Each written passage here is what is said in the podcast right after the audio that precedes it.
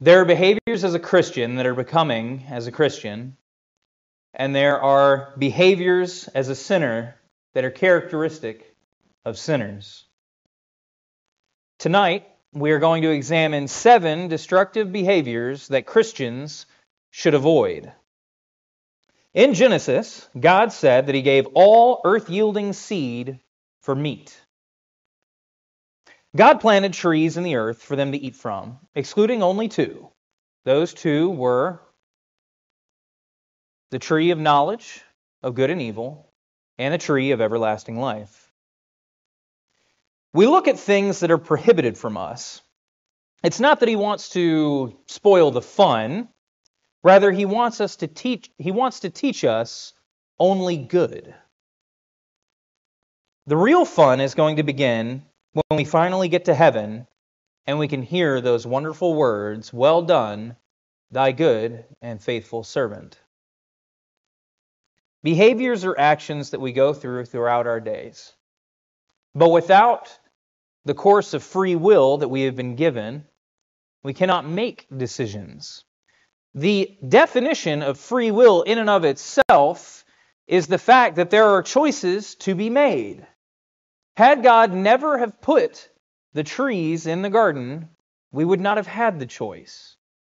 He gives us that choice whether to obey or not. The first thing we're going to look at tonight as far as destructive behaviors unbecoming of a Christian is assemblies, missing assemblies of God's people. The church is a gift from God to us. If someone has given you a gift, especially a gift that they poured their heart into, their time, their workmanship, their blood, sweat, and tears, and gave it to you, say, for a Christmas gift, you would want to hang on to that. You probably wouldn't want to use it too often. You'd want to treat that with as much respect as humanly possible because that means a lot. They put their heart and soul into that gift. Jesus gave us all these things by dying on the cross. He put his blood, sweat, and tears into the church that he founded for us and gave to us. He purchased it with his own blood. And this alone should be incentive enough for us to want to never to forsake the assemblies. We should want to meet together with our fellow Christians, our brothers and sisters. Now, I know earlier we had up on the board Ephesians 1 22 through 23. That was my mistake for the Bible reading. I told him to read Hebrews when I walked in the door. I quoted the wrong one. But on the board we saw, and have put all things under his feet, and gave him to be the head over all things to the church. That's Christ. Christ is head over all things to the church, which is his body, the fullness of him that fulfilleth all in all. He has blessed us with spiritual blessings in Christ. And He truly has. He gave us the means in which to get to heaven. He gave us the directions and He gave us His Word. But we have to be subjective to Him and His authority as well when we assemble. If we turn our Bibles tonight over to 2 Samuel chapter 7. We're going to look at verses 12 through 13. All of these verses teach us that God prophesied of his church and that it was purposed by him. Long before the world was ever even started, he had this plan in place, which means that he loved us enough to know that by, by making us, he would have to send his son. What greater love is there than that? To know that you would have to sacrifice yourself on a cross for your own creation, and yet you still love them enough to do it anyway. We'll look at the verse. It says, And when thy days be fulfilled, and thou shalt sleep with thy fathers, I will set up thy seed after thee, which shall proceed out of thy bowels, and I will establish his kingdom. This is talking about the seed line of Jesus, which leads to Jesus. He shall build an house for my name, and I will establish the throne of his kingdom forever. He had this plan long before we were thought of. God created the church to be a functional haven for us to worship him by as a family. John 4 shows that God desired to worship God desired us to worship him. But they that worship him must worship him in spirit and in truth. We have to do so with our whole hearts. We have to want to come to worship. In Hebrews 10 24 through 25, we spoke on this a little earlier this morning. And let us consider one another to provoke unto love and to good works, not forsaking the assembly of ourselves together, as the manner some is, but exhorting one another, and so much the more as you see the day approaching. We have to stay fast to one another, exhort one another, pressure one another to come to come to church, to get here. It's a good pressure. Just as one places pressure on coal to create diamonds, it's the same idea here. We need to be able to provoke one another to love and good works. The second out of seven destructive behaviors is the use of addictive substances, something that Christians should run far away from very quickly. The word in Greek is napho. Napho means essentially to be abstinent of. If we turn over to 1 Peter 1 and verse 13, we see him writing, telling us to be sober. Wherefore, gird up the loins of your mind, be sober, and hope to the end for the grace that is to be brought unto you at the revelation of Jesus Christ. Moving on a few more chapters to 5 and verse 8, he says, Be sober and be vigilant of it. I know I'm saying in a lot of verses, but if we go to Ephesians 5 and 19, there's a word specifically there. I'm sure you've heard it before. Methusko in, in 5 and verse 19. In the King James Version, it says excess of wine. That's Methusko. This is not the end result, but the process of arriving to. When he says in excess of wine, that does not mean being overly drunk, but the process of even getting started to be drunk is forbidden. And why would you want to anyway? When we have statistics from the police departments that show that every year, due to alcohol, we have 140,000 deaths just from alcohol alone. That's not even calculating in the car crashes that it, that it drives to. This is simply alcohol. The broken homes that result from alcohol, the broken families, the left children. It's horrible to think of. But addicting substance, addictive substances does not go simply to alcohol. Addictive substances are anything that pulls you away from your love and devotion to our Lord and Savior. Maybe it's that fishing trip you need to put off. Maybe it's the football game Sunday night, the Super Bowl. Is it keeping you from worship? Look in your heart. Is it more important than worshiping your God and assembling with your family here at church? It could be any number of things. But we have to be careful of addictive substances, addictive actions. Number three is the consumption of pornographic material and sexually suggestive media. Not a fun topic to talk about, let me tell you. An even more sad thing to note is that America is the number two consumer in the world involving children in that form of media.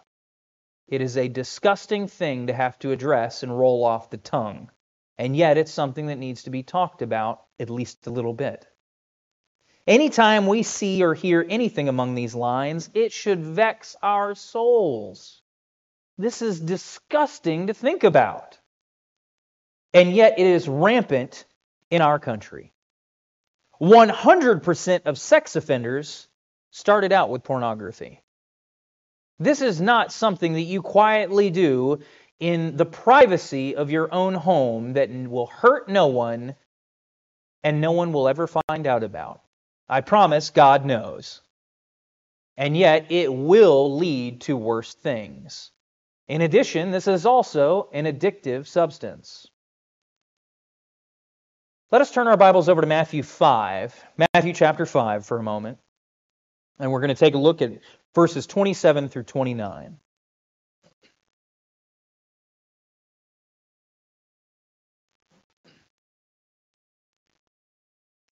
He says here, Ye have heard that it was said by them of old time, Thou shalt not commit adultery.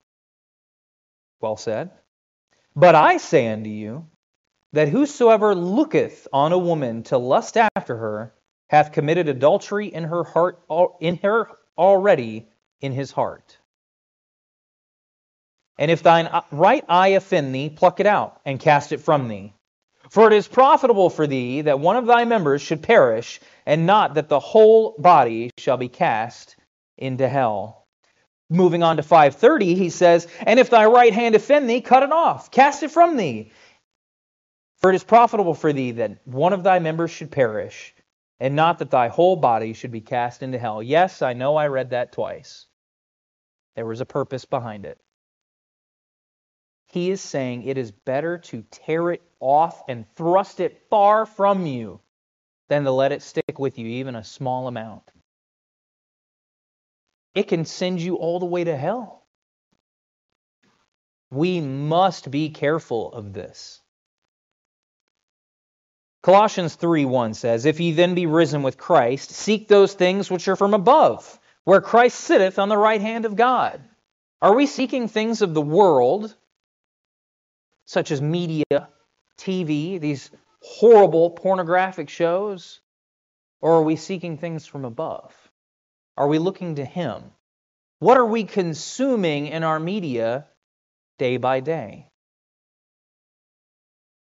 I can only think of four tools to help with this addiction that I'm going to address tonight. Obviously, there are more, but four to help with this. The first being to put it to death mentally. We have got to get our spirit right with God. Our focus needs to be on God. Tunnel vision is something a Christian should strive for, and it should block out all other mentality. We have got to put this addiction to death. Second of all, take it away. Thrust it far from you. Just as the verse said, to chop off a member of your own body is better than to fall into this. Get it away from you. If you can't be responsible with that little smart device that's in your pocket, don't have it. Get rid of it. Block it. The third tool is to get help. Talk to someone. Who else can you go to if not a member of your own Christian family who loves you and cares for your soul? We're not going to press on you for trying to become a better person. We're not going to berate you or laugh at you. I'd be willing to say some of us can sympathize with you. We can reach out to you and help. Another thing I suggest is setting up a password. Better yet, set up a password, uninstall the app, and set up alerts. We have smart alerts on our devices now that send history of a child's usage of a device to the parent if they access something that they shouldn't. Take a moment and learn how to set these up, not only for your children, but if you're having problems with these things, set it up for yourself. Give the password to your wife or spouse, your significant other, someone that you can trust, so that if you do become weak, they get the alert and they can hopefully stop you from it. These are very small steps that we can do, but they have a great impact on our soul's destination and how we sit with God. Fourth, we have the neglect of Bible study. Very unbecoming of a Christian to neglect Bible study. 2 Peter 2 and verse 2 shows, As newborn babies desire the milk of the word, that ye may grow thereby. If we're new Christians, we should desire it. If we're old Christians, we should still desire it. There is nothing wrong with having the milk of the word. Our focus and our goal should be to grow past the milk so that we can start getting into the meat of the word, really being able to consume some protein, some muscle building fiber from what he's taught us. Here's an idea. If you want to know how detrimental it is to skip Bible study, Go one week without eating and see how you fare. Your body will reject you. You are going to feel terrible. This is yet, however, significantly less important than our spiritual well being. Our spirits are starving for God's Word. Why are we not feeding it? Why are we not spending diligent time in God's Word? If we neglect to study what we look like spiritually is compared to someone who, in a sense, in a sense, was like the images that you see from the Holocaust with the concentration camps, almost a skeleton. They haven't been fed in months. Is that what your body looks like on the inside? Is that the way that you picture your soul? Or is it someone who's been fed, who gets fed regularly, exercises, gets out and spreads the word, and has some muscle behind what they're saying? No one would ever say that they were too busy to eat. And yet, so many times we can look out and very easily say, I'm sorry, I can't come to church tonight. I'm just too busy. There are things I, I have to get done. I, I, I have that job. And we understand from time to time things are going to happen. I'm not saying that. I'm not attacking anyone. But there comes a point where you have to decide what is more important. Your love and worship to an almighty creator that loves you and gave his son for you, or a few extra dollars in the bank account for that job. I suggest get rid of the job. I suggest move on to greater and stronger things. Deuteronomy 6 and verse 49 says, Love the Lord with all your heart, soul, and mind.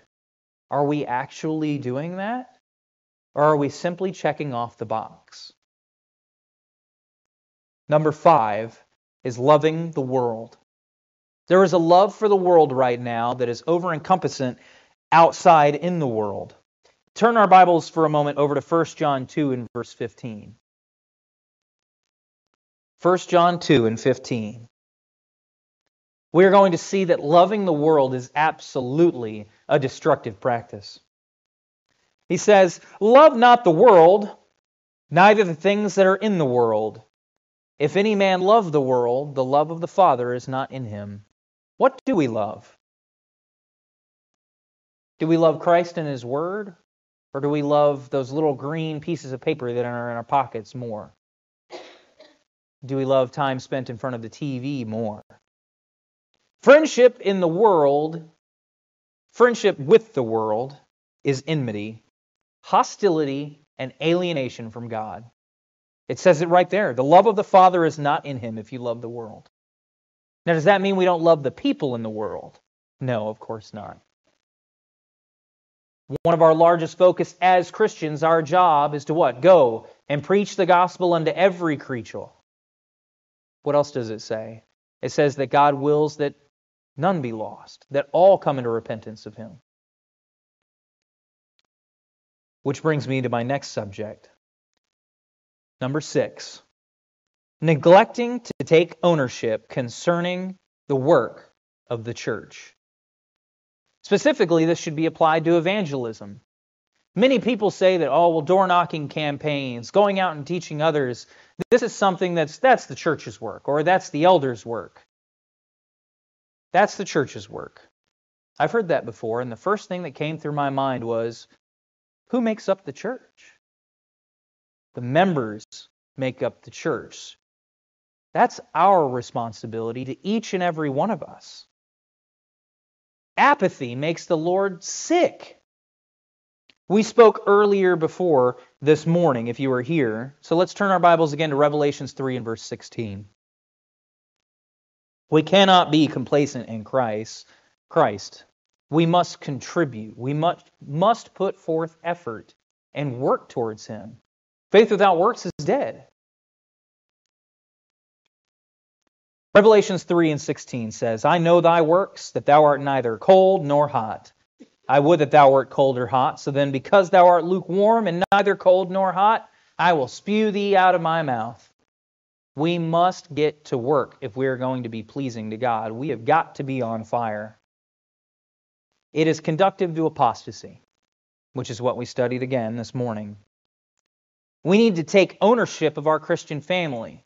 This is our Christian family. This is his Christian family. He died on the cross for it. He put in the work. He died. He gave everything to us so that we could eventually have an inheritance in heaven. What are we giving to him? Do not let your light go out. We sing a little song as little kids, this little Christian light of mine, I'm going to let it shine, right? We've got to put that light into a lamp and let it shine everywhere, shine out. And to do that, we have to evangelize. We have to tell our neighbors, our friends, even people we meet on the street about God. They may never hear it otherwise. This is not a job for the preachers and the elders. This is a job for each and every member of the church. And finally, the seventh destructive behavior of Christians is excessive debt. I understand the way that our society is created. It's very hard to get out of debt, but an excessive debt is something a Christian does not want to get into. It is conductive to stress. 60% of Americans say that money is a significant source of stress. Philippians 4 6, however, tells us, Be careful of nothing, but in everything by prayer and supplication, with thanksgiving, let your requests be known unto God. Be anxious for nothing. We're not to be anxious. We should not have anxiety towards the Lord, towards the world, towards His work, or towards anything in our lives. If we find ourselves getting anxious, we need to pray to God. That, first and foremost, should be our number one tool in our toolbox to relieve those anxieties. Not thy will, not my will be done, Lord, but thine. I about got that backwards. I apologize. Not my will, but thine. We have got to learn to be subjective to him. The problem with debt is sometimes we become indebted to the world. We get so far plunged in menial debt that we have to go to work on Sundays, or we're told that we have to go to work on Sundays. This is not true. Don't get so far indebted to the world that it pulls you away from Christ. I'm not just talking money. I'm talking just being indebted to the world in general. Don't feel like we owe the world anything. The person we owe anything to is Christ. And our job for him is to spread the gospel to them. There's nothing greater that we can give back to the world than that. Be careful of debt. Be careful of debt. We don't have to go into debt. We just have to be faithful to our God.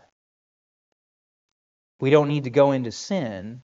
We just need to be faithful to our God. We must give God all trust and seek first the kingdom of God. He's going to take care of everything we need. But there are things we must make sure to avoid.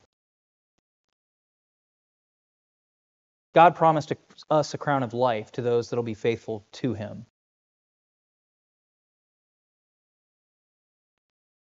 How do we remain faithful? By following what He's taught us, by loving His Word and spending time in it to avoiding these pitfalls as Christians, these seven destructive behaviors that can rip our lives and our families' lives apart. Anything from the consumption of pornographic material, the neglect of Bible study, addictive substances, and again, that's not simply alcohol, and avoiding the assembly. When you leave tonight and go out into the world, think about your actions. Think about how we're acting towards God. What are we putting our time into? Moreover, like when we talked about debt, what are we investing in? Are we investing in a society of sin? Or are we investing our time, efforts, and money into God's work? Something that can save souls and something that will never perish, where rust will not corrupt. We've got to stay strong. It's a hard thing and it's easy to fall and slip into these pitfalls. If there's anything you need prayers for tonight, if you've had trouble with any of these things, and we can pray for you, or you're finally ready to put on Christ in baptism, please let us know as we stand and as we sing.